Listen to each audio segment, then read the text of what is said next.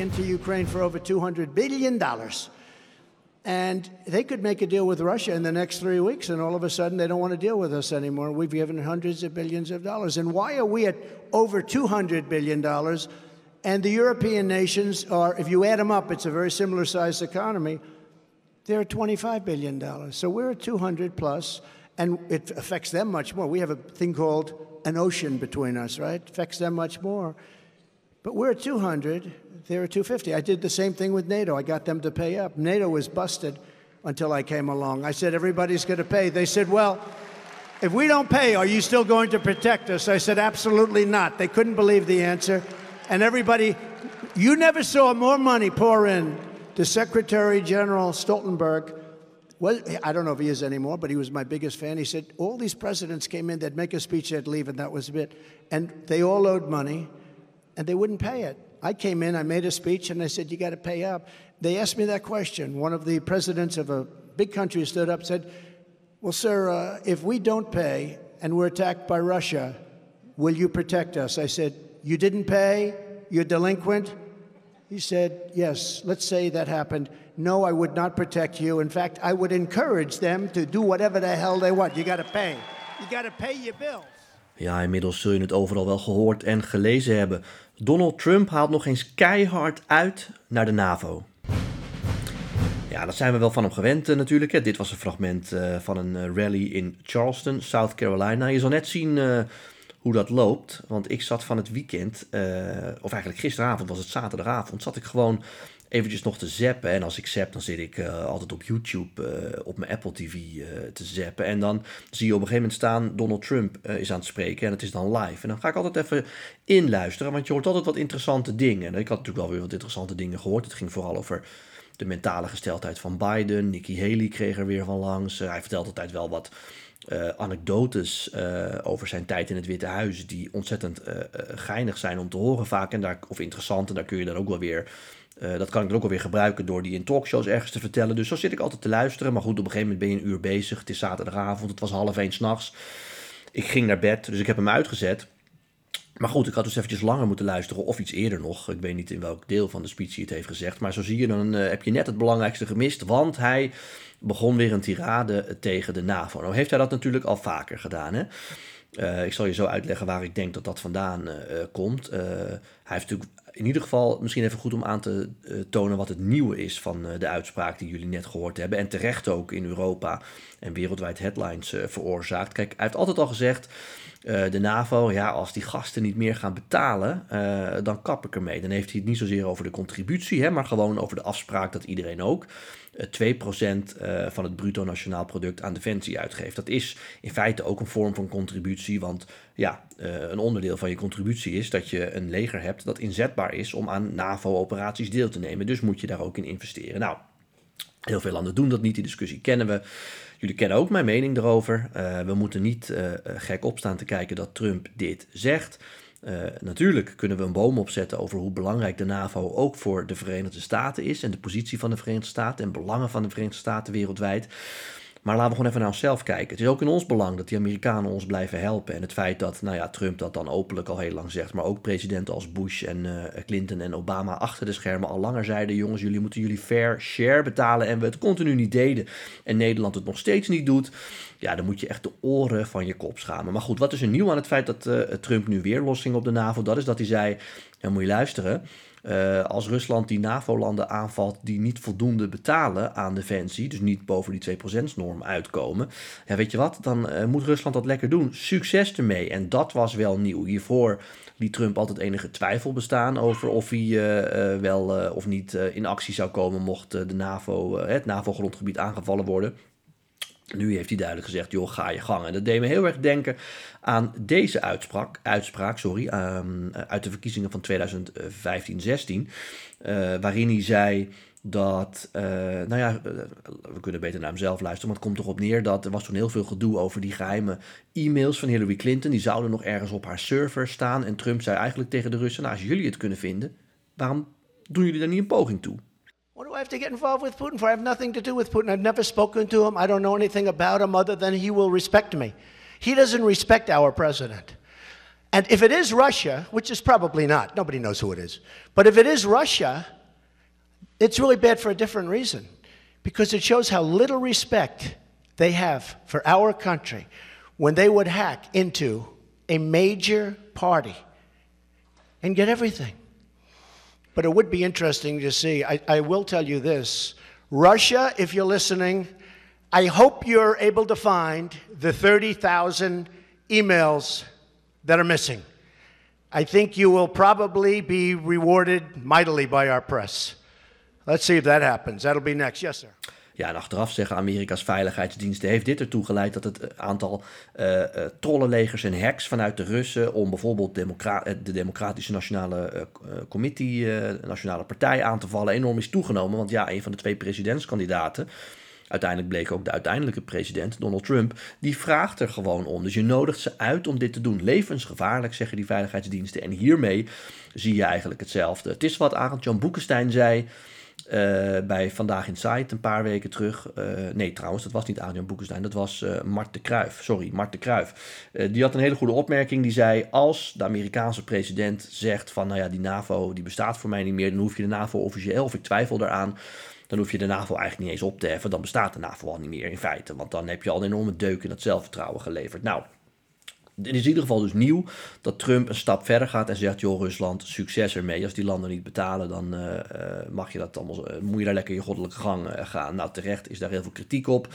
Er is natuurlijk ook kritiek vanuit zijn eigen partij, de Republikeinse partij, het Witte Huis. Logischerwijs, hè, Joe Biden gaat hier keihard tegen tekeer. Het zal ook een belangrijk verkiezingsthema worden. Maar ook vanuit de eigen partij, dus vanuit Trump, is er kritiek. Maar nogmaals, dat is wel die kleine club traditionele Republikeinen die dat doet. Uh, de grote groep Trumpisten, nou, die is het hier niet helemaal mee eens, maar die is wel ook kritisch op de NAVO, dus die hoor je niet felle kritiek hierop leveren. Nou, dan vervolgens, um, waar dit dan vandaan komt, ja.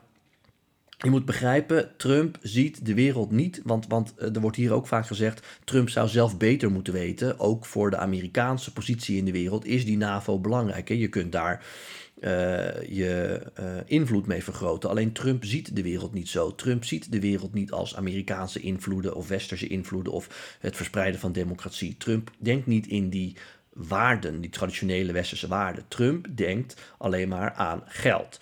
Persoonlijk, maar ook als president. Dat waarderen overigens ook heel veel Amerikanen in hem. Hij heeft in het buitenland wat ik dan noem een dollar-doctrine. Hij ziet het buitenland als één groot warenhuis waarin uh, waar allerlei mensen wonen die producten kopen. En die moeten vooral Amerikaanse producten kopen. Daarom houden die blue-collar workers in Amerika ook zo van hem, hè, de blauwe boorden. Want die kunnen met hun handen werken, die, die, die maken dingen. En hij wil die fabrieken terug naar Amerika hebben. Nou weet ik dat dat toen hij president was uh, minder is gelukt als dat hij graag, zelf graag zou willen. Maar hij heeft daar wel degelijk een aantal dingen in bereikt. Hij wil dat in Amerika weer producten worden gemaakt, dat die wereldwijd geslijt wordt. Daarom is hij ook zo tegen die handelstekorten. Terwijl economen zeggen, er is niks mis met een handelstekort. Uh, uh, het is alleen zo dat jij dan meer producten uit China koopt dan dat China van jou koopt. Maar Trump vindt dat dus wel een probleem. En, en hij ziet dus alles in, nou ja, daarom noem ik het een dollar-doctrine, alles in financiële waarden. Niet zozeer andere westerse waarden, alleen maar financiële waarden. Uh, daarom ook blijft hij Saudi-Arabië steunen. Terwijl, hè, toen hij president was, ook al is die journalist Khashoggi uh, in heel veel stukjes gesneden. Hij zei van, ja, vind ik allemaal hartstikke erg, maar we hebben een wapendeal met die Saudis en dat levert miljarden op. Die ga ik niet zomaar opzeggen. en daarom zegt hij ook, als het om de NAVO gaat, ja, wij beveiligen jullie wel, maar wat krijg ik ervoor terug? Uh, de Mart de Kruijfs en Arend Jan Boekenstein en uh, de politicologen zoals ik van deze wereld kunnen vervolgens hem wel uitleggen dat hij daar veel voor terugkrijgt. Maar dat is voor Trump niet tastbaar. Trump denkt alleen aan geld. En financieel krijgt hij daar niks voor terug, denkt hij. En dus als er landen zijn die niet betalen, ja, dan zoeken ze het ook echt zelf maar uit. Uh, Trump zegt altijd wat hij denkt en doet ook wat hij zegt. Dus we moeten deze uitspraak van Trump heel serieus nemen. Terecht ook is er veel aandacht voor. Ik hoop alleen dat ik het hiermee een beetje beter in de context heb geplaatst. Dus één, wat is er nieuw? Nou, niet alleen dat Trump zegt van nou, ik moet nog maar zien of ik ze ga helpen. Nee, dat hij echt zegt, ik ga ze niet helpen. Sterker nog, Rusland, succes ermee. Twee, uh, dat is niet, zo heel, niet zozeer nieuw, maar twee, dat ik even uh, hopelijk heb kunnen uitleggen waar dat dan precies vandaan komt. Trump heeft geen hekel aan ons. Trump heeft een hekel aan geld uitgeven zonder daar iets voor terug te krijgen. En uh, het terugkrijgen van invloedssferen en dergelijke, dat komt niet in zijn woordenboek voor. Met andere woorden, we gooien dus geld over de balk, want we krijgen er dus niks voor terug in de ogen van Goed, tot zover weer. Uh, dan ga ik naar jullie vragen, want jullie hebben er weer een paar ingestuurd via Twitter, Instagram en LinkedIn. Ja, ik behandel even twee deze keer. Uh, allereerst eentje van Erik. Uh, leuke podcast, Raymond. Ga zo door. Nou, dank Erik. Een vraag. Waarvoor krijgt Trump credits in de US of A? naast alle relletjes heeft hij geen oorlogen gevoerd. de EU opgeschud, de deal met Iran terecht verscheurd, Kim Jong-un zijn moment of fame gegeven. Uh, terecht zijn ontspoorde veiligheidsdiensten op hun nummer eh, gezet. Nou, vervolgens noem je nog heel veel andere dingen, die sla ik even over. Maar je zegt aan het einde nog even: zien de Amerikanen hem als een sterke man die niet buigt en zelfstandig zijn beslissingen neemt? Ja, dat, uh, zo zien de Amerikanen hem zeker. Althans, zo ziet zijn achterban hem. Hè. Er zijn ook Amerikanen die denken dat die, zie ook die NAVO-uitspraak van Trump, dat die onder de plak zit bij Poetin. Dat Poetin, Poetin nog steeds informatie over hem heeft, dan wel financieel, dan wel seksueel, die hij niet naar buiten wil hebben. En daarom is Trump een hele zwakke man. Uh, maar zijn achterban ziet hem inderdaad als iemand die zelfstandig beslissingen neemt. En die geloven ook in de deep state, hè, zoals Tucker Carlson dat, uh, dat bijvoorbeeld ook uh, doet. Even teruggaan op jouw eerste vraag. Waarvoor krijgt hij dan credits? Ja, hij krijgt wel, als ik even los, als ik even die achterban van Trump, waar we het vaak over hebben, even losknip.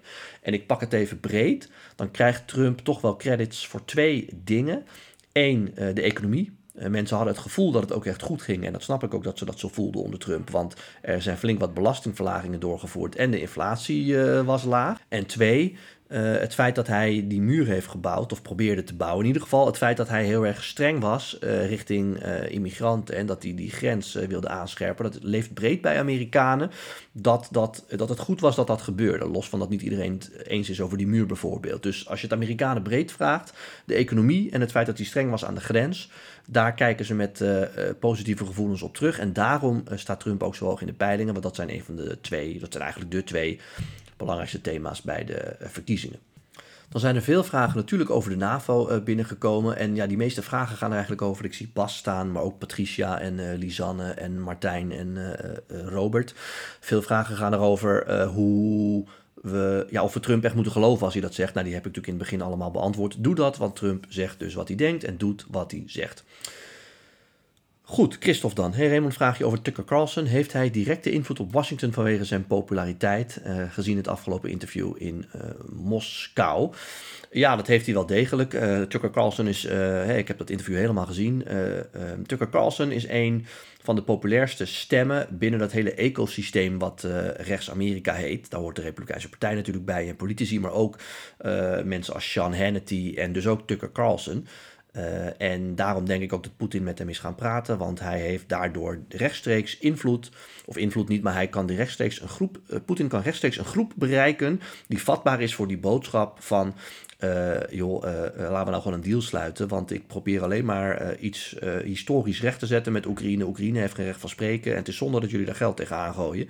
Nou, dat heeft dus, dat vindt zijn weerklank bij een grote groep Amerikanen. Zie ook de uitspraak van Trump over de NAVO.